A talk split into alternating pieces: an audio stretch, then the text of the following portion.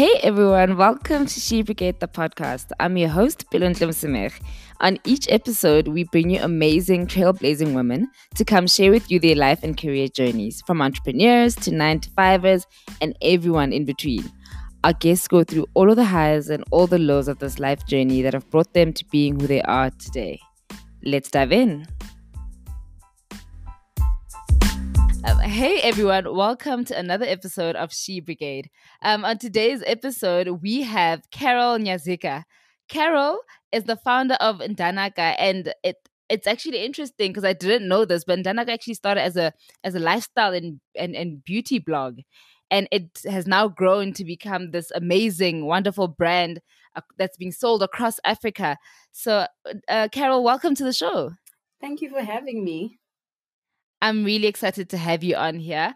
Um, so on the show, we always like to start from the beginning. So let's take it all the way back. Mm-hmm. Take us all the way back to young Carol growing up, your childhood, your upbringing, and your schooling. Okay. Um, so I was born and raised in Zimbabwe.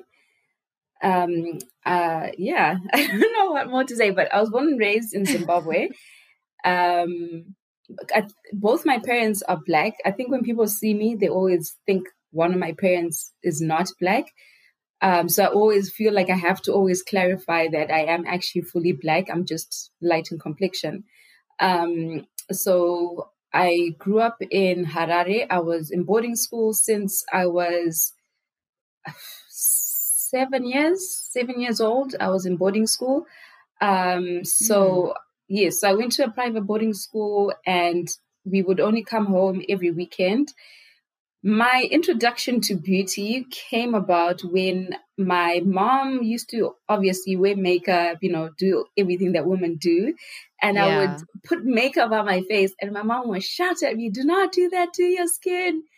Blah, blah, blah, blah, blah. Oh, wow. and I was like, But why? You're putting it on. And, and then she'd be like, No, don't put makeup on because you're too young. Your skin is not strong enough to withstand all the stuff that they put in in makeup. Um, yeah, so that was, I think, my initial introduction to, oh, okay, so when I'm older, I should put on makeup or I shouldn't put it right now because our skin will do all of these things that it's not supposed to do because we're adding things onto our skin. But I didn't really know mm. much about it. I was like, oh, she just doesn't want me to use her stuff. That's what I concluded. and yeah. then um, she would also teach me about just skincare in general. You know, don't use a towel on your face, it'll scratch your face. Don't use soaps on your face, they're too harsh on your skin. Um, so all of that she used to teach me, but I just thought it was normal. I just thought it was like part of being a woman, you know, part of being mm-hmm. a girl. So I didn't really think much of it because it's something that my mom taught me. And then in terms of just generally looking after myself, because I was in boarding school, there was so many things that you are taught in boarding school that later on I found out that people that weren't in boarding school weren't taught at home because I think it just became one of those normal things if you're at home and in boarding school it's really put in place like you have to have your own um, toiletry bags. Your toiletries don't go into plastic bags; they go into toiletry bags. Mm. So it's like little mm. things like that. You, yeah. you just take for granted because I was doing this at seven years old. You know, you don't put wet things in a in a bag. You have to make sure it's dry, or if you don't have time to dry it, make sure it's in a plastic bag so it doesn't wet all. You know, so just things about feminine feminine hygiene and just personal care and skincare and all were instilled in me at such a very young age. But it was just the norm to me and things that I just did because you know I was just told to do.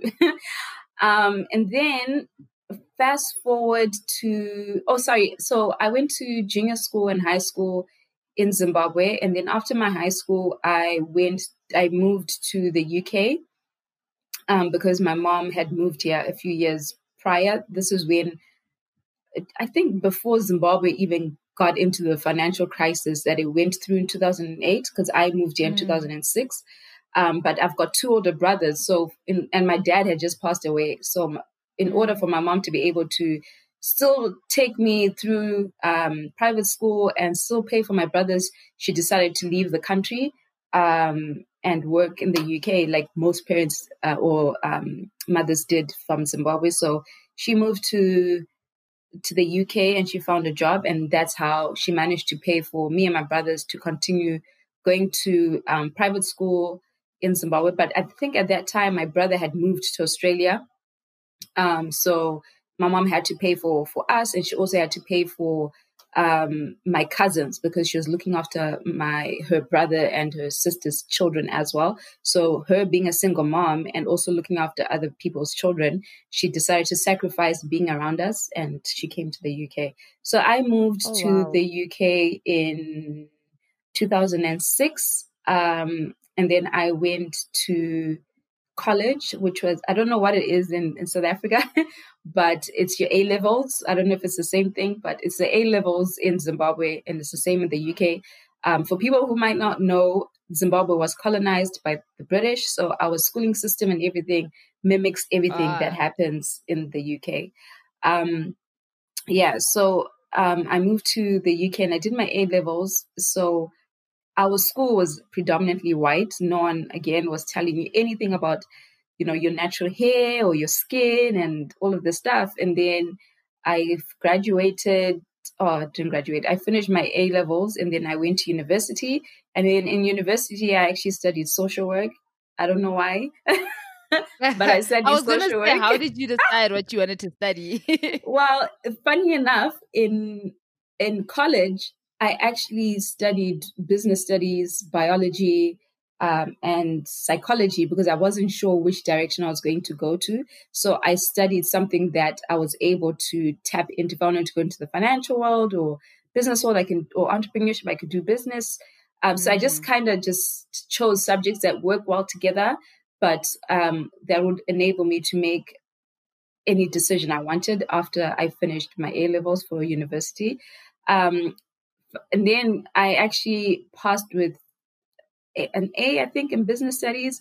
I have no idea why I didn't pursue that line. I don't know why I didn't do finance or something in the business world, but uh, considering it was like my highest grade. Um, but I think someone someone was acting as a mentor and they said, you know, I just do social work because with social work you can get a job anywhere in the world. So if you decide to move anyway, you can still get a job. So that was like my mind frame. I was like, yeah, I'll do social work. Mm. I can get a job. Um, but I was just always doing something on the side. like there was always something that I was doing on the side while I was studying because I don't think I really enjoyed it. I hated the internships. I hated um, the work placement that they gave me, but I would just always pass, but I never applied myself, but I'd always pass, mm. right? Um, and then 2011, I came across this woman called Chanel Cooper Sykes online on Facebook. And then she was talking about, like, you know, her skincare routine, all of the stuff. And this is why men cheat. And she's like talking about it on YouTube. so I was like, what is this YouTube thing? And this was like in 2011. And then I was like to my mom, you know what? I'm always telling people what, what I do or how I or well, what she taught me about scrubbing and you know all this beauty stuff. And I was like, yeah. I'm sure I could just go online and start talking about Olay because I used to use Olay back in those days. So I was like, let me just talk about how I keep my skin glowing, you know, and see how it goes. Until this day, it's still my highest watched YouTube video. Maybe because oh, it was wow. around the like the beginning or the the turning point of YouTube at that time when I started. Um, yeah. Yeah. You know, I, I saw your YouTube channel and I saw videos from eight years ago, and I was like, nah. Surely yeah, not. Being on it, same person. it is definitely the same person. I look different, but it's the same person. so yeah, so I started YouTube before it was YouTube, before it was even a thing, and I remember um, recording with my webcam, and I remember sending it to my friend to edit because I didn't know how to edit it. And then I got tired of sending the video, and then I would take so many takes so that I wouldn't need to edit. So that's before you know your your your your your Macs came out or your mm. before all of that. That's when I before people even knew there were digital cameras and stuff. It was like way back.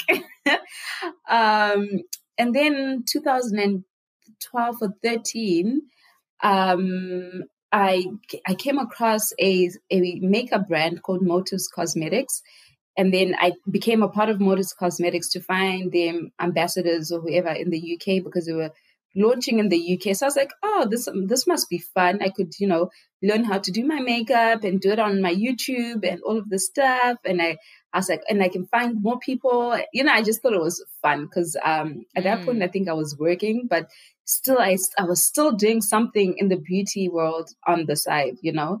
Um, I took the brand to Zimbabwe and then marketed it in Zimbabwe. It did pretty well people started knowing more about it. And then I went on Instagram before Instagram was even Instagram. Oh my God. I, was like when it just launched or something. I can't remember. I remember following Trey Songz and like knowing knew what Instagram was. And I remember him liking my pictures. It's just oh. like, just like, wow, okay. Um, and then I remember at some point I deleted it because I was just like, ah, this is pointless.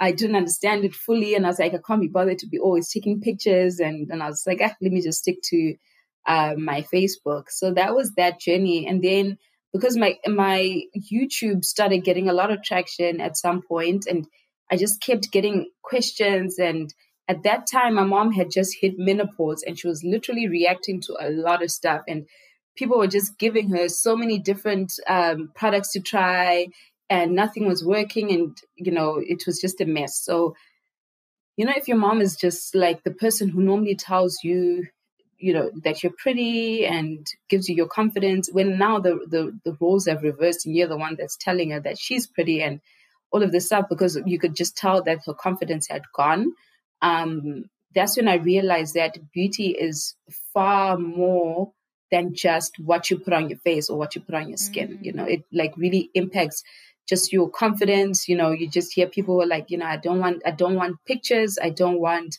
to go out. I don't want to see anyone because they just don't feel confident. And as as small as that may sound, um, it really does impact someone's confidence. Yeah. So I saw that firsthand, and I just went online and I was just like, okay, I need to.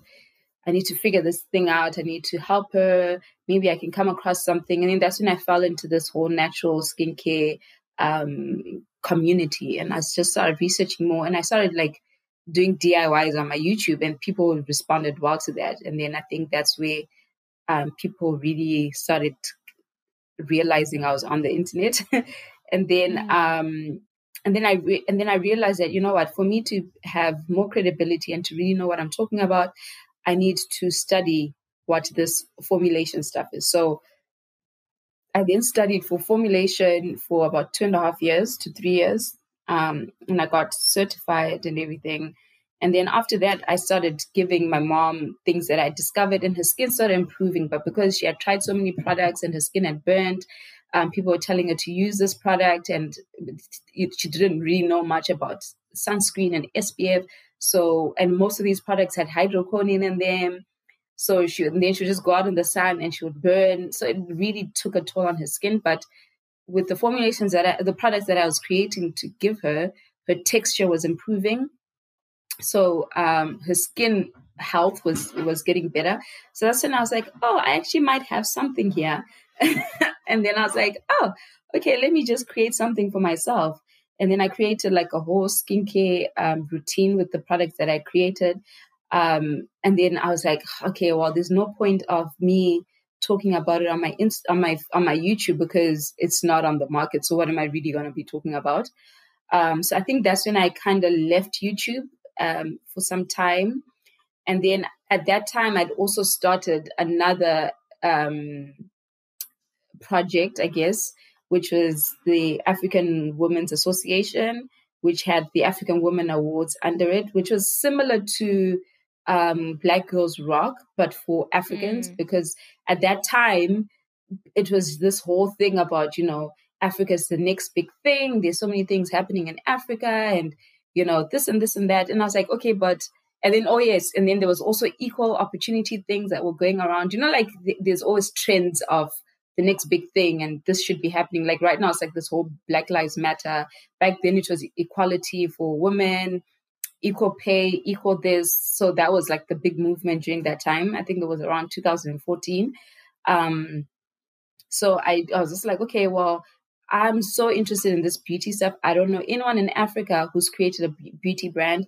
I don't know anyone who's doing anything you know, at a large scale in Africa. So, and it's not being spoken about in mainstream. So I decided to again do my research. I started paying um, Forbes subscri- subscriptions because that's where I was finding a lot of information. Mm. Um, but again, it was kind of like I'm actively looking for this information. It's not readily available. Um, so if you're not interested in it, then you're not going to look for it. You know, it won't get to you. It's mm. not gonna get to you. So I was like, but then in terms of us knowing what Oprah's done, what Beyonce has done, what this person has done, what you know, all these women in the Western world have done, it was so in our face. It was like mainstream media, everyone wants to be like Oprah, but it's like you live in Africa. you're not yeah, gonna get the same.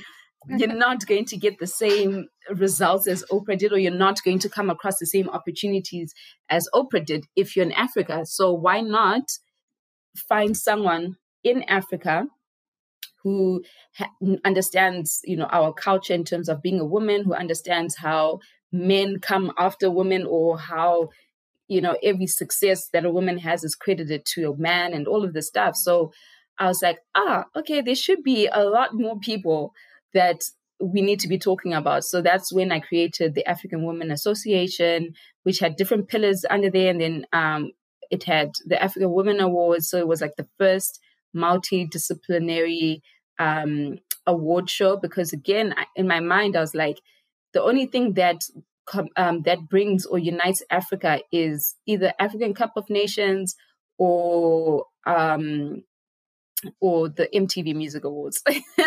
That's yeah. the only time you know that everything is across the country or they're looking at people from across, I mean, sorry, across the continent. Um, but in terms of awards, like business awards or whatever, it was very country specific and very industry specific. So I was just like, okay, this is just not going to work because if I'm in entertainment, I still need to know people in the business world because if I'm going to operate as a business, I need to know women in the business world, or if like, and vice versa, you know. Um, so there wasn't really anything that was unifying the continent based on um, the whole movement of um, equal equal opportunities and um, you know Africa's Africans emerging and all of the stuff. So that's when I created that. And then it really took off the first year because I was like, okay, we'll launch it in Zimbabwe since I'm Zimbabwean. And then from there, we'll move from country to country. So stay in a country for two years and then we'll move um, to another country and then hosted there since it's called the African Women Awards. So that was my whole take on it. And then we also had a media leg where um, we would then hide or document all the women that have won and put on TV because again in my head I was like, oh, not everyone's going to be able to attend the awards. But if you're in America, everybody watches TV, everybody is always wanting to be entertained. So why don't we have the awards ceremony and then instead of it's just saying, oh, this person does this and this and this, and um, this is their title and they've won an award for this category. We need to know more about their journey. So that's where the documentaries came came about. Because ah. um, I was like, okay, it shouldn't just be about you've won and then no one knows what you've done or why you've won. So um, that's I was combining those two aspects of entertainment and knowledge and education so that we empower the next generation and the current ger- generation as well. So it even split everything to like, you know, the older people, we had entertainment and arts, we had enterprise and business, and we had um, cultural and something. I can't remember the categories, but yeah, so it really spun across or areas that we could think of, whether you are in business or whether you are in corporate, because those are areas that people want to go into or already are, but no one, there's no one really um, putting their stamp as someone to to look up to. So yeah, so that was that project. It was really well received. Second year, um, BET actually profiled us, and you know it was just getting really big but I had a discrepancy with the person I was working with, so it kind of just fizzled, unfortunately. oh, um, yeah, so even with that, that's when I was then like, okay, I kind of created or had the idea of of AWA because I had no one who had really created a beauty brand in Africa. and we consume mm. so much um, beauty products in Africa, but I didn't know anyone who had created anything. So that was kind of like my reasoning to saying, okay, if I'm looking for this, everybody else should be looking for this, or I'm sure yes. other people are curious, which is why I was saying to you earlier on that that like She Brigade really reminds me of that. I was just thinking that as you were telling the story of like, like I resonate with so much of what you're saying. yeah. So that was that. And then unfortunately, um, it's on pause. I don't know if I'm going to continue with it, but it's on pause right now. It's just not functioning. Okay. Um, and then after that, that's when I was like, you know, oh, actually, I'm. I then met my now husband in 2015, and then in 2016, he asked me to move back to Zimbabwe. Um, yeah, and we were still dating, mind you. So I don't know why I moved for a man. but I but I had I had AWA and I was like, I really wanna be in Africa and be able to travel and, you know, talk about this project. So it makes sense. So it's not like I was coming back to like nothing, but um, we agreed that if I was to come back, I would need to have a job. So um, luckily, one of the sponsors from the awards the previous year um, offered me a job and he was like, if you ever want to move back to Zim, I really like what you've done with your um, with your project, the awards and your little company thing. and he literally did say that. He was like, your little thing. Um, uh. and I was just like, yeah, this is what we're trying to change, but okay. Um, and then he offered me a job. So he was like, if you ever want to move to Zimbabwe and you were looking for something, I think we could use you for our corporate social responsibility mm. department um, because I really liked how you pulled everything together and delivered. So I was like, okay, cool. So I contacted contacted him, and then um, you know just had to go through the whole process and vetting and blah blah blah. Got the job, but um, because it was more like a what like a hedge fund comp- company, so they had a lot of companies that were under their umbrella. Um, so he was like, you need to go into every single company and see what is needed and then come back to the head office and then you know just give us a report of what's needed with with each comp- uh, with each company. So the first company that i went into they had literally just bought the company a month before i started. Um, and it was a mobile uh, mobile money wallet thing right? Um, so and it was rivaling another mobile money company. So I went there just I was supposed to be there for I think two months, but because they they literally had just bought the company, they were putting people into positions and there was no one in the marketing department. And I'm saying all of this because it ties into where I am right now with with Ndanaka. so um there was no one in the marketing department. And then I was like thinking to myself, oh, this is so easy to do. Oh, you you need t-shirts. Ah, I can design t-shirts. Can let just yeah, let me just do. And I was like, since I'm here, I can just help out uh, until you find someone. And then they were like, oh, okay, we need to do activations. Do you know how to do activations? I was like, no, but I know someone in the industry. Let me call my friend. And I had two friends who used to do um, activation stuff. So and I called them and I was like, my company is looking for active. I have no idea what activate because remember, I'm coming from a first world country. Um, and I didn't actually do marketing. so mm. I called my friend and I was like, what are what are activations? And then um, they explained to me, okay, this is what it is. This is what you need. Um, I can help you get this and this and this and this. So I did my report and I gave it to um, the the managing director of that company and not like my boss boss. And then he's like, oh, this is great. So since you've already done all the estimations, can you just execute it? And I was like, yeah, okay, fine. And then I ended up just getting the title of uh, marketing executive because I was just like, okay, let me just do it. Um, yeah. Yeah. So I was like, yeah. And when I started, the company had about 230,000 subscribers. Um, and then I started in April. And then by the time I left in November, they had over 1.2 million subscribers. Um, and I was the one doing the marketing. So I was like, oh, okay. Um, but anyways, going back, so I then knew I was like, okay, we need social media because of everything that I had been doing on my YouTube. So I was like, no, we need social media. We need this. We need this. We need this. So um, because of all of that, the partnering company in South Africa then hired me in South Africa, um, which is MyBucks. I, I don't know if you guys know MyBucks. Uh, I'm not. Get, I, I you know, know it. GetBucks. I think it's like a loaning company. Anyways, so they then hired.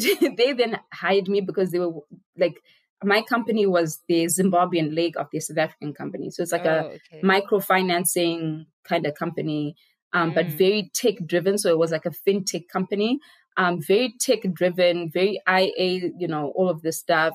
And I was very familiar with databases and collecting data and analyzing data because I had been collect- collecting names and, and email addresses from my YouTube channel for my database.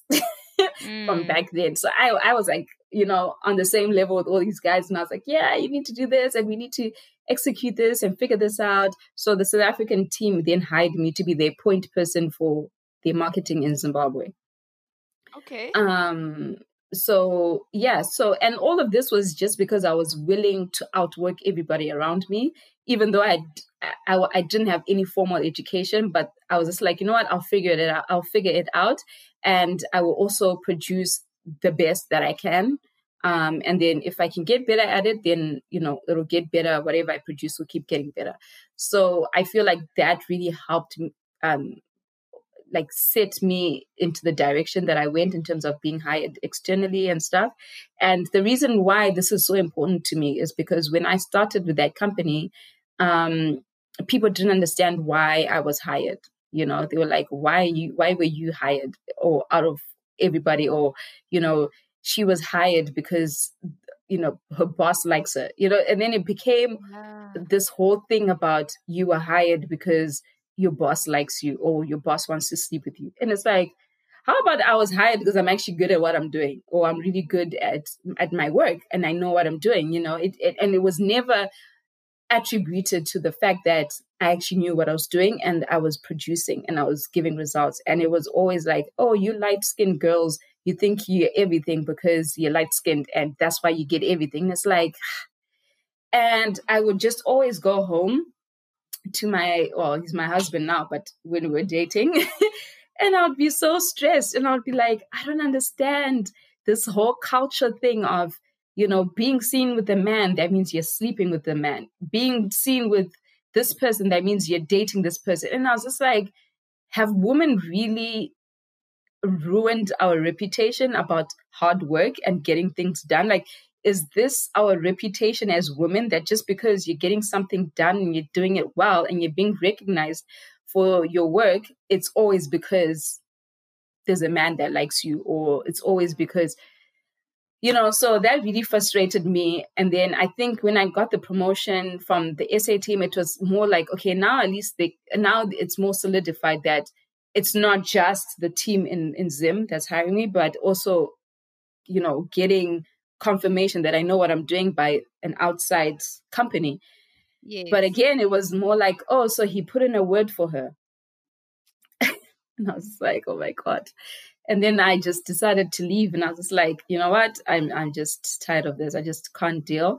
Um, and then my husband was like, okay, what I don't even know why he said what he said then because we were not married.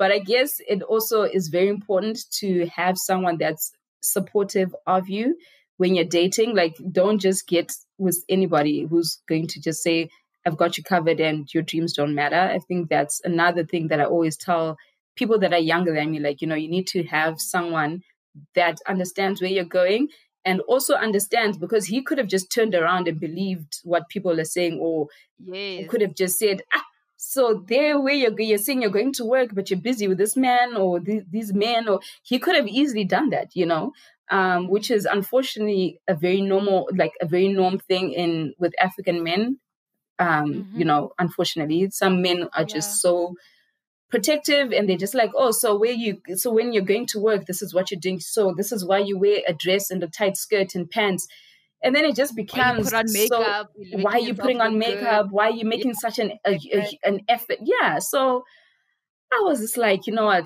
thank god that he wasn't like that but instead he's he was always like you know what you have more pressure to prove yourself so when you go into those meeting rooms don't just be a pretty face. You have to know what you're talking about. You have to make them actually listen to what you're saying. So he would always be the one that's like, don't take you know this opportunity for granted you have to solidify yourself. You have to know what you're talking about. You have to eh, dispel what people may assume and just do what you do best you know? So luckily mm-hmm. he was kind of like um, a sounding board for me um, because again i don't know what's wrong with women because even if you tell your friend or the, uh, someone that you think is your friend you just don't know how they're just going to narrate that to somebody else you know you just don't know if they're going to be like ah well she says this and this and this. So again it's very important to know the people that are around you. It's very important mm-hmm. to know what to say and what not to say. It's very important to know that you know um, and also test every relationship. And when i say that is it's when you if you say something see how far that message or whatever is being said is going to go with that person. Don't just trust someone completely and just say, oh, well, they're a nice person, because you just never know someone's intentions or ulterior mo- motives. And that just translates into business. And that I was told this um, by a mentor, like um, one of my mentors, and he always used to say, you know, you need to always test. And it's, I'm, I'm a Christian, so in the Bible, it actually does say test. I forgot the verse, but it does say test everybody that comes into your life or everybody that's in your life so that you just know where to place them in your life. Not everybody should know everything. Not everyone is there cheering you on. Some people just want to be close so that they have the inside info to gossip, you know? Um, so, yeah, so I left my job and then I was like to my husband, I was like, ah, you know what? I really think I need to pursue this brand. And I had been talking about it when I was at work. I would give like um, my co-workers samples and like, you know, try this product and and I made this product, and they just didn't really believe me because they were just like, ah, Carol, you know. um, and then I was like to my husband, I was like, you know what? I really think I can do something with this with this idea that I have. Um, there's a gap in the market, you know. So let me try and do it since I'm out of a job, and we've always said that you know, if we're going to have a family and everything, everybody needs to be bringing something into the house. And also, it just helps with just your confidence as a woman to have your own thing going. Um, so he was like to me, okay, well, you can start it. Don't worry about your bills. Don't worry about anything. Um, I'll give you a year. That's what he said. He said, you've got a whole year um, figuring this out, started, launch it, market it, all of this. Don't worry about anything. Don't worry about food. Don't worry about whatever. I've got it covered. You concentrate because I don't want you to fail. And then you say, because I couldn't concentrate or I couldn't put my all. Sorry? No, I'm saying, yeah, if you he doesn't want you to fail and then it, it be because you were distracted because of other things, other exactly. responsibilities. Yes. So he was like, okay, I'm going to give you six to 12 months and then we'll see how it goes. So I was like, okay. Um, at that point, my job hadn't given me my, my, my, my, my full package. Um, so I literally just had, and this was like just after Christmas. So I just had, because they'd given us like, they'd given us our December pay, but I hadn't been given out the rest of my money because I think my my my um, resignation letter hadn't been signed or confirmed because they thought I was going to go back. So I was just like, no and then um, um, so they delayed to give me my package deal to for leaving and stuff. So um, I literally didn't have a lot of money to start the the brand. So um, had enough to fly to South Africa, um, look for suppliers, look for packaging, look for literally everything. Sorry, um, that I needed um, to get my brand or my products off um, onto the shelves. Mm. Yeah, so I did that. I had enough. And then actually, I think I stayed with my friend that first trip. I stayed with my friend because I was trying to save money. I hired a car, bearing in mind I'd never been to South Africa by myself. and you managed to time. get all, the, yeah. Yeah, I got a, I hired a car from Avis. and I was like, you know what? If I can drive in London, I can drive in South Africa. I was so scared. I had no idea where I was going. I was like, you know what? It's, if it's got an address, I can get there because I'll just use a sat nav. Um, yeah. so yeah. And then people are like, you know, you need to be careful in South Africa. You have to make sure no one's following you. And people are just telling me all of these things. But in my head, I was like, you know what? If I die, I die. But let me just go because I can't I can't operate on fear right now um, said my prayers, and I was like, you know what, God, if I do get attacked, whatever. If I don't, thank you very much. But you know, you know what we're trying to achieve here. So, you know, just say your prayers, protect me, and all of that stuff. So um yeah, so in South Africa, got my stuff. Um, and I came back to Zim and I was like, okay, I'm going to start. You should see my first packaging. Oh my God. it was something else. It was something else. But anyway, so I was just like, you know, I like you must you must post a throwback on. I I, know, I definitely am going to throw a throwback. it was like, oh my god. and then I um and then there was a, a wedding fair that was happening in Zim. And then I just posted on my Instagram, oh guys, I'm going to, you know, Ndanaka is launching. I have the name from when I was still blogging, like back in the day. So I just carried it through to an actual product. Um, so luckily, I had already uh, had a following on my on my Instagram. I think at that time I had thousand five hundred to two thousand followers, and then my page didn't even have a lot of. I think I had like two hundred followers on my page at that time um, on the on the on the blog page because I wasn't very consistent, and you know I had started this other AWA project that was like taking off, so my time was being split. So I really didn't then really develop the the blog side of it and because I was running around with so many things. Um, so I went to this wedding fair and I had my little products. That was the first event that I ever attended. Um, got everything right. And I think if I look back, I've always had an eye for how things should look aesthetically. Um, so you know, just did everything. It looked nice. It didn't look like you know, it's like coming like a a brand that just started on that day.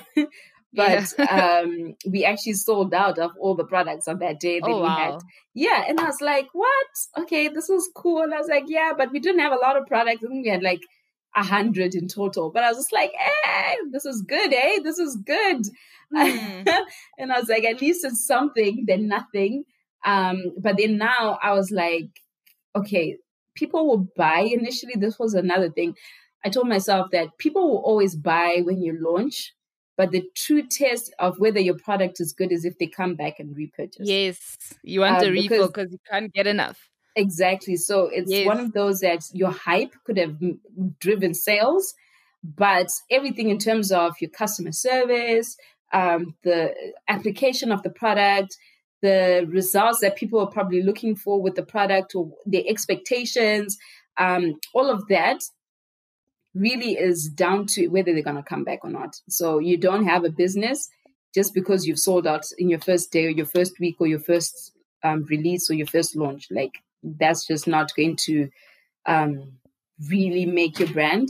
Um, and I tell mm-hmm. people this all the time that people people are buying into what you sold them, but when they get it in their hands, it's like a completely different story. Is your is your um, packaging matching what is actually in the product? You know, um, or do you have a really crap packaging and then your product is excellent, or is it the other way around? Um, so all of those things have to come together for you to really grow your business, right? Um, or yeah. your brand. So I then took all that money, reinvested it, um, and then re, um, re gosh, and then I created more products, doubled the the amount of product that I initially started with, um, and then it sold out again. I was like, ah, okay.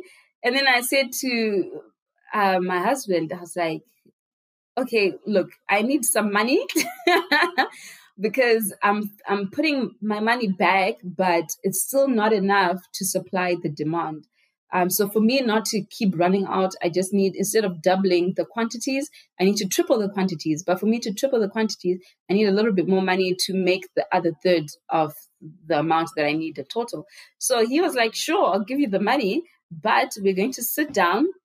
We're going to say and actually write an agreement when you're going to pay me back. If you're going to pay me back in 30 days, then it's interest free. If you're not going to manage to pay me back in 30 days, what's my interest on it? Like he really sat me down and I was oh, so wow. mad. I was so that is mad. unexpected. I was like, what type of boyfriend are you who's not supporting me? You're supposed to just give me the money. oh my God. And he was like, look, you are not my girlfriend when we're talking about business. You need to operate mm. as a mm. business. If this is a business, operate as a business because next time you you need money or you get a loan, you're not going to be used to paying it back because I've just given this this money and it's just it's just like whatever. Um, so if you are really confident that you're going to make your money back, don't talk about oh you're not supporting me. Talk about you know I'm really confident in my business and you know I need you to to be confident in my business as well. Not that you're my girlfriend and I should just give you. And he's like, well, why are you so entitled to my money that I'm working for?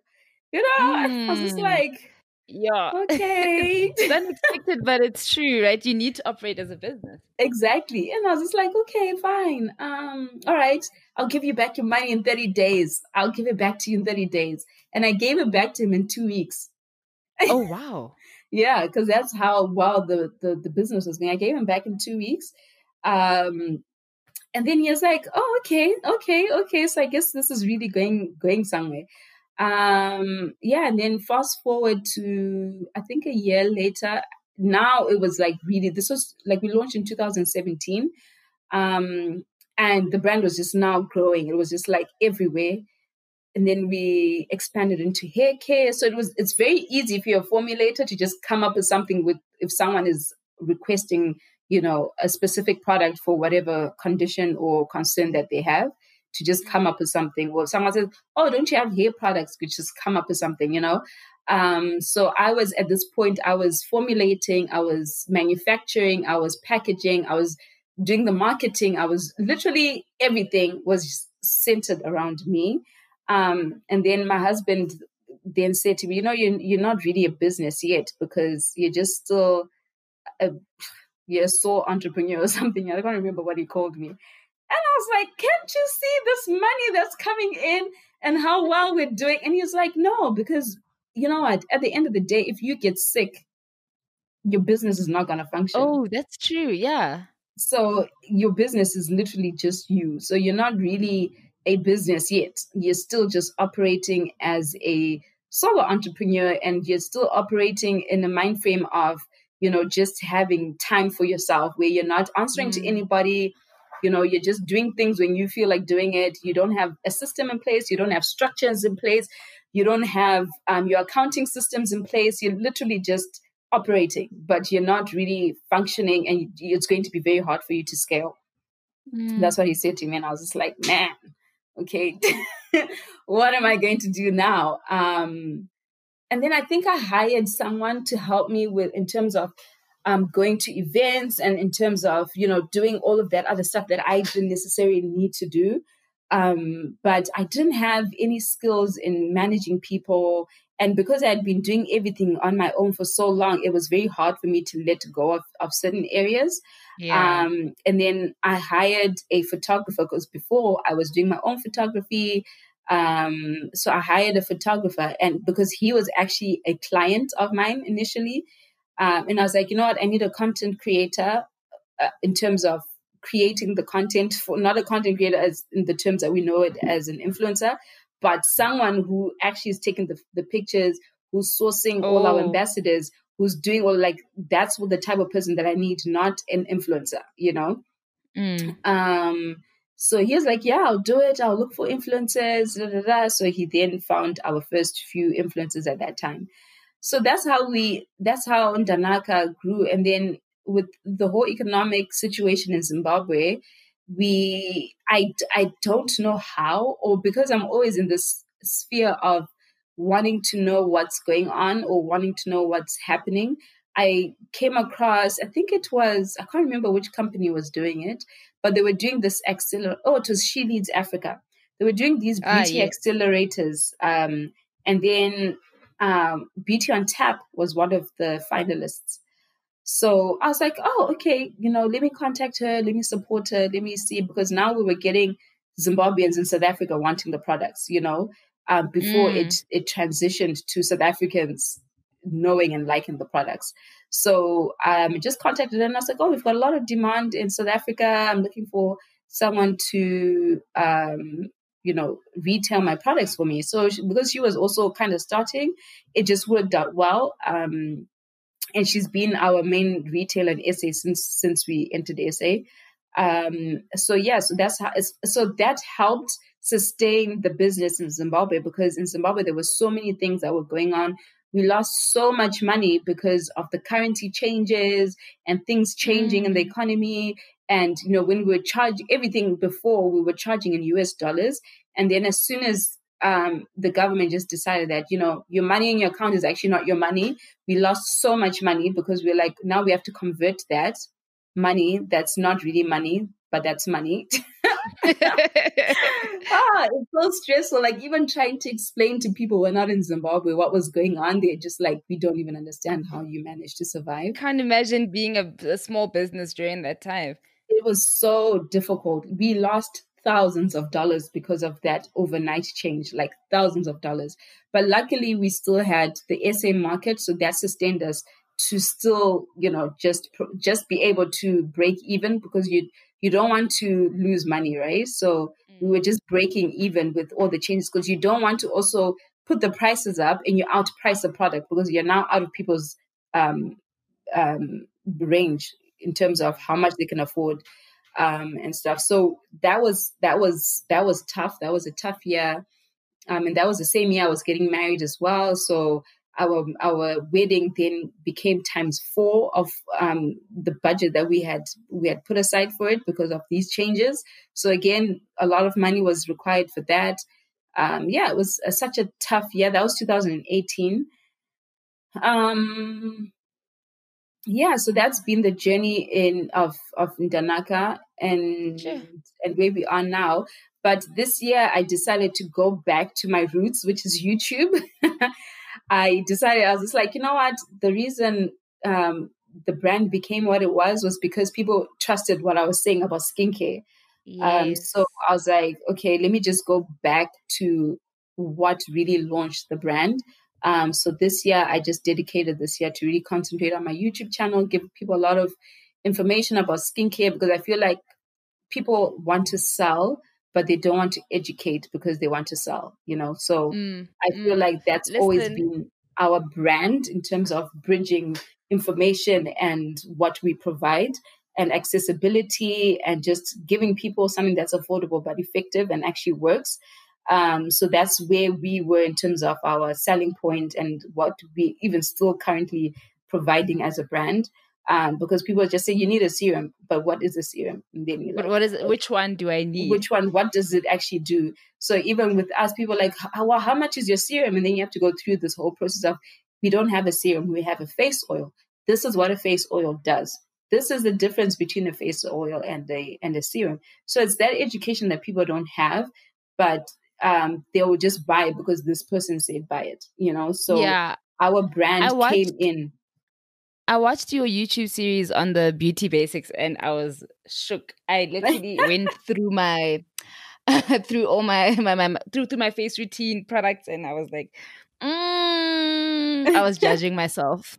At least you know better. So now much. when you go into into Clicks or Dis-Chem, you're like, ah, ah, ah, I know exactly what I need and I know how to use it. Exactly. exactly. No, it's so I had no idea how little I knew about skincare. I really thought I had it down, but I had no idea until I watched because I watched all the episodes on your beauty basic series and so informative, so educational. Oh, thank you. Yeah, thank you. So, so, so, Carol, tell me what what is the? I want to ask you two questions, right, from off of your journey. What is the biggest lesson you've learned in business, and what is the biggest mistake you made um, yeah through the business through through your business okay so the first question you said what is the the biggest what? lessons like what would lesson? you t- tell someone in business basically I would, I would say everything that my husband told me put your put your processes in place from the beginning um, mm. but something that i learned while i was in business was that eh, someone is always watching you know, it doesn't matter how big or small you are, someone is always watching. So if you're always putting your best foot forward, it'll pay off, right? Because mm. um, I'll give an example of this. Last year, Forbes contacted me and they wanted mm. to profile me. And I was like, actually, I was like, what? Nah, this can't be real. um, like someone, someone's saying a joke. yeah, I actually ignored the email. And I was like, oh, these, these people, what is going on? um, but that was the second email I got. The first email I got was from British Vogue. And they wanted to oh, wow. um, highlight the brand as an emerging brand.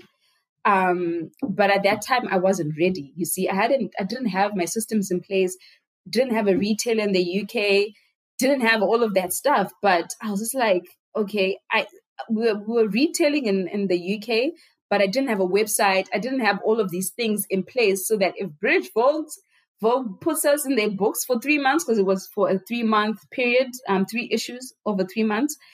I was like, where will I um, direct that traffic? Where will it go?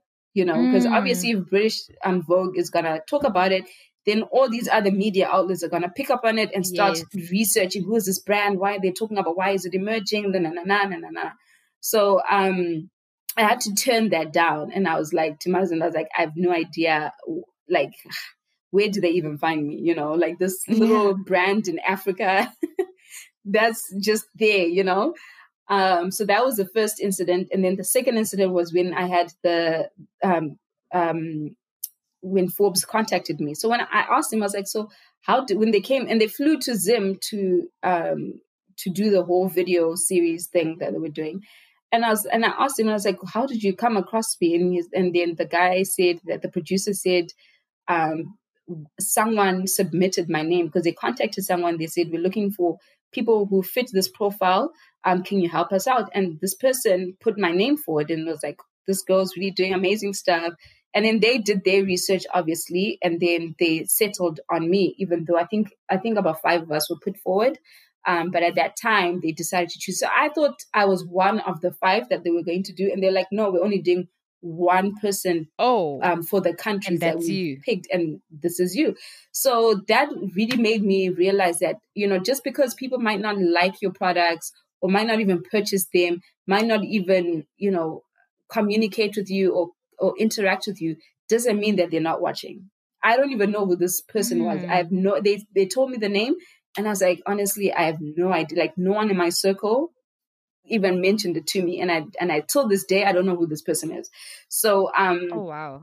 That that's something that I always tell people like if you're going to start something, because it has your name on it, make sure you're happy with it and make sure that you're doing far above anything that you um, are capable of doing. Because if you if you ignore your customers the most basics of business, ignoring your customers when they leave you a DM or send you a message or leave a comment, you know, not interacting with them. It doesn't matter how big you are or how small you are, that would translate to word of mouth, right?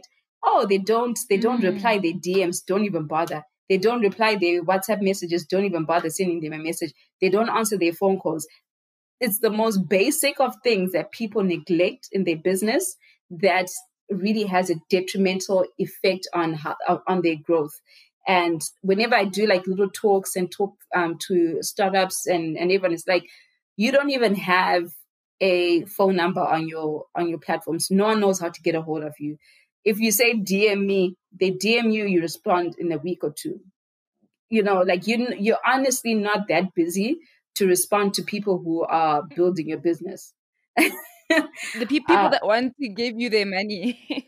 oh, exactly. You're never too busy to people who want to give you their money. I mean, that's their way of supporting you. Mm-hmm. So that's probably one. Th- so yes, yeah, so always have your systems in place um, when you start. So when I say systems in place, you know, just know that once a con- once a customer contacts you, what's the what's the flow chart looking like when they from the time they contact you to the time they get their product or service or whatever it is what does that look like um, if someone was to come and replace you, are they able to follow that effectively? And the person on the receiving end won't know that it's a different person handling the situation um, or this this order or this service. So you have to make sure that all of that is in place. Um, and also your system also includes if you've got a product like me, which is a physical product, everything down to um, who supplies you how long does that take? You should know how long your supplier takes to call you or to respond to your email. You should know how long it takes for them to deliver it. You should know how long if you if you've got a, a manufacturer, how long they take to to do your products. You know, all of those things you should know. You shouldn't end up um, placing orders when someone says you've run out of product because that's not effective. That's not that's not going to help your business. So i feel like putting things in place will also help you um, scale faster than you would if you have nothing in place. And it'll also help you manage to know where the loopholes are or where your weaknesses are in your business. So for example, I'm not really good at um, accounting and all of that stuff. So I quickly knew that I had to put someone in place to strengthen that side that I wasn't strong at. Um, I knew that I was strong in terms of knowing that, okay, my marketing, my image, and everything should look like this, but I'm not good at photography. I'm not a photographer. So I had to strengthen that side of, of what I was doing. So knowing every aspect of your business will help you know who to put into it or help you in yeah. those areas. So it helps you delegate more effectively. Um, and then the last thing I would say is that everyone that you're in contact with is so important and you can learn from down to a you know conductor in a in a com I don't know what you guys call them them combis them buses that people take I don't yes, know what you guys call them combi yeah yeah, yeah. there's a guy that helped me locate a parcel that was coming from SA that got lost. And imagine if I just looked down on that person and just thought I was just too important for them, you know? So things mm. like you can learn from everybody that is in contact with your brand, no matter who it is, because there's always something that you're going to need, or there's always something that you don't understand or don't know that they can help you with. Um, so you have to make sure that everybody that is a support system indirectly and directly is valued no matter which position they are. Whether they're sweeping your your your floor whether you know they're just an electrician who comes to fix one or two things whether it's your IT person who comes to fix your your um, Wi-Fi whatever you have to still treat people with so much respect and know that they're still valuable in your journey because they're doing something to help you grow your business mm. So I think that's those are those are the main points that I have. Um, what was your question? The, the second question? Um, a, a mistake that you've done. Oh, a mistake that I've done. I oh, grew yeah. too quickly. that oh, was wow. a that was a mistake that I'm actually trying to correct now. Um, I should have started with one product and then grown that so much and learned the business and learned what to put in place and did all of that with just one product. I should have made sure that that product was so good and, you know, mm. it was mm. going to be in such high demand that if I introduce another product, it was just going to, you know, perform so well. What I did was that I started off the back with five products. So that meant that the money that I was going, that I was getting was having to um, purchase or get supplies for different components of different products. That meant that the highest selling product wasn't being fulfilled fast enough because yeah. my money was being diverted to the other products that I thought at that time needed to be there. But when I look at it, I'm like, did I really need it? No, I didn't. um, mm. So um, the biggest mistake was, yeah, starting too big, too fast, um, it worked out well, but then even like now, I'm phasing out products and I'm like, I don't need this product. Or um, I probably know better or know my customers better, and I'm like, I don't need this product, or I yeah. need to improve this pro- product. But then it becomes expensive because now, if you're like fulfilling um, a thousand, let's say, oils in a month, but then you've got five products, that becomes a mm. lot of work for one person, you know. Mm, um, mm so I think the, that's probably my biggest takeaway that, you know, I should have started with one product um, and then pivoted the business every time I came into a situation or a hurdle. Um, it would have been easier and it would have been cheaper. Um, and what I learned from that as well is that, you know, you put something out on the market, you test it, you and then you pivot afterwards if it if it works it works if it doesn't you pivot so when you pivot your vision is still the same but how you get to the vision is different so yeah. i may have decided that okay i'm going to go in this direction Um, but then this direction is not working. So, for example, I want I launched in Zimbabwe, right? And then my vision is still to grow across Africa, right? Um, but start in Zimbabwe and grow out and mushroom out. But because of everything that was going on in Zimbabwe, my time frame of how was, of when I was going to do that had to pivot because of of the situations that we were facing. So when I was like thinking that I was going to launch in South Africa in five years, that was my five year my five year plan. Um, I ended up having to do that in, in a year, in a year and a half mm. because of the situation. Whereas if you don't know or learn when to shift your business according to what's going on and to adapt very fast or adjust very fast, you're not going to survive. Um, so yeah, I guess that was the lesson, but also what I did well in terms of um, I, the mistake I made was growing was growing too fast with too many products in the beginning. Um, but what I learned as well was that I couldn't remain stagnant when things needed to change. I couldn't say, well, this is how we've said it, and this is what my business plan. By the way, I didn't have a business plan. uh, a lot of people don't start something because they don't have a business plan. Just start and figure out the business plan as you go. um, so some people will say, no, I said I'm going to be in South Africa in 2020. So because it's not perfect yet, I can't be in South Africa. If I had done that, or if I'd said because we we also we also retail in the UK, if I'd done that and said I'm not going to go to the UK. I'm not going to be in Australia. I'm not going to be in Tanzania. I'm not going to be in Zambia. We would not have a product right now. We would not be talking. We will not be mm. having this conversation.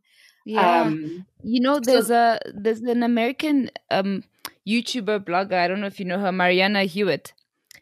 Um, yes, I know. And she launched Summer, Summer Fridays. Fridays. Yes. yes, and in one of her interviews, she was interviewed and she was asked why she only launched one product why she'd only launched with one product. And she said exactly what you're saying. She's like no you like for her it was important to really get that one product really really right. Test the market see what people like see what works see what doesn't work adjust accordingly. And then i think only only like a year later she launched her second product. Yeah mm, mm. i wish i had known that. Uh, 100% yeah okay so i think those are the two yes? answers. Yeah. No that's that's that's that's yeah definitely big lessons to learn there. So i always like to ask my guests this at the end of like a podcast mother podcast right? Um i ask this because of my favorite quote which is be who you needed when you were younger. I love that quote. So um, because I feel like if you were when you were younger, you may have needed to hear something or learn from someone, and if you needed that then, there's definitely a young person that needs that today. So I want to know from you if you could go back and specifically talk to younger Carol, what would you say to her? I would say stick to what's working. if I'd stuck to my YouTube when I started, it would be something else right now. I would be like the Patricia Bright right now, you know? yes. um, and also trust yourself um, I didn't mention this earlier, but I remember when I moved to the UK, I actually wanted to enroll in beauty school. But mm. because I didn't think what I was doing or thinking of was going to work, I trusted somebody else's opinion. But I knew, I think already from then, I knew that this was supposed to be the direction I was supposed to go in. So I would have saved so much time um, than go- doing things that I'm not even using. Like I'm, I'm not a social worker. Why did mm. I even mm. bother spending all that money doing social work? Um, so, um, yeah, I think I would tell my my younger self to trust myself a bit more um, and to have confidence in myself a bit more. Those are the mm-hmm. two things I feel are very important because if I had done that, I would I wouldn't have made so many mistakes and wasted so much time. I only decided to trust myself much later, and because I did that, we have a brand that we're talking about today. If I just mm. decided mm. to be like, okay, I'm just going to find another job, I don't think this, you know, no no one would take me seriously. We wouldn't be talking about all the countries that we managed to get into and all the things that we've managed to do in a short period of time because we're only in 2020 and the brand launched in 2017 and we're in all these countries that I've, I've already mentioned. So I think um, just trusting yourself and know that you're more capable of doing what you actually think you're able to do.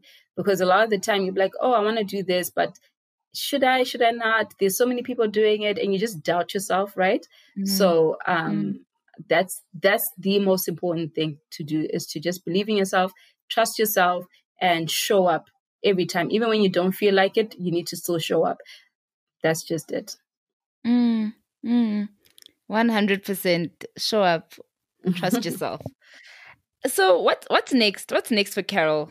Um, what can we see next? wow. Um, we're still growing the brand. I, I still feel like we still got a very long way to go in terms of growing the brand. Um, I mentioned already that we're scaling down on some products, but we're also introducing other products. Um, and I, I, have my hand in so many different things. It's just what people only know of me is the brand and my YouTube but I also have other things that I do behind the scenes. And because I've just had a baby, it's all of that you have to think about. Um, but definitely something to look out for is just the growth of the brand. Um, if you've never heard of us and you're in South Africa, this is the first time you've heard of of us. Thanks, She Brigade. because you'll definitely be seeing a lot more of us um, very soon. Very, um, yeah, very, very soon. So I guess the five year plan for the brand is really to establish it past initially i was like it's going to be established outside of zim but right now it's more like we're going to be established outside of africa. Like that's my next goal to be more of a household name outside of the continent. But the most important thing for me is that africans should still see it as something to be proud of whether you're south african zimbabwean Zambian or whatever, but the fact that it's an African brand that has an African name that um, grew and was solidified in Africa before the Western world, because a lot of the time it's the reverse, right? The Western world will will um, endorse something, and then we're all like, "Oh, yes, it's good," because Americans say it's good, or British people say it's good. So it's really something that I want us Africans to really be proud of um, and also to stand next to international brands and actually rival those international brands. So mm-hmm. um, I look forward to executing those plans and ideas that we have. That is so exciting. I am I'm actually waiting on my order for the face oil. I'm oh, so really? excited. I can't wait to try. Yes. so I have I have oily skin, but in winter it's more like combinationy. Okay. Um, and I was I used to avoid oils but you know, I'm like I said, because thanks to you, I'm learning so much more about my skin my skin actually needs. So yeah. I was I used to avoid oils because I'm like, nope, I have oily skin, no oils on my face. But that's not actually how it works. So um, so yeah, right, right. I'm I'm really looking forward to seeing so much more from your brand and so much oh, more from you. Thank this you for supporting. Yes, um, and and how can our listeners like get in touch with you, follow your journey, um, and follow your brand? Uh, we are on social media, Carol Nyazika, N Y A Z I K A, on all my social media platforms, so Twitter, Instagram, Facebook, and YouTube. Um, Ndanaka is the same thing. Um, Ndanaka on Instagram, Facebook, um, and Twitter. That's N D A N A K A. So you can find us on that. And then if you want to contact us directly for any anything else that's not related to the products, our email is business at ndanaka.com. Ah, awesome! Wow, like it's actually been amazing hearing about your journey. So so much about you that you know I never expected. I don't know. I don't know. Like you know, you usually have a picture of someone in your mind, and then you hear this story. You're like, wow, okay, it's oh, incredible. I'm glad. I Thank hope I wasn't talking too much because once someone says just talk, I'm like. no, I love it. I absolutely loved it. Um, thank you. Thank you so much. Thank you so much for tuning in, guys. Don't forget to subscribe and leave us a review. As always, we love to engage with all of you, so feel free to pop us an email if you have any feedback or guest recommendations on info at shebrigade.com. We're also on Twitter and Instagram, so don't forget to tag us on your posts at She Brigade. See you next week.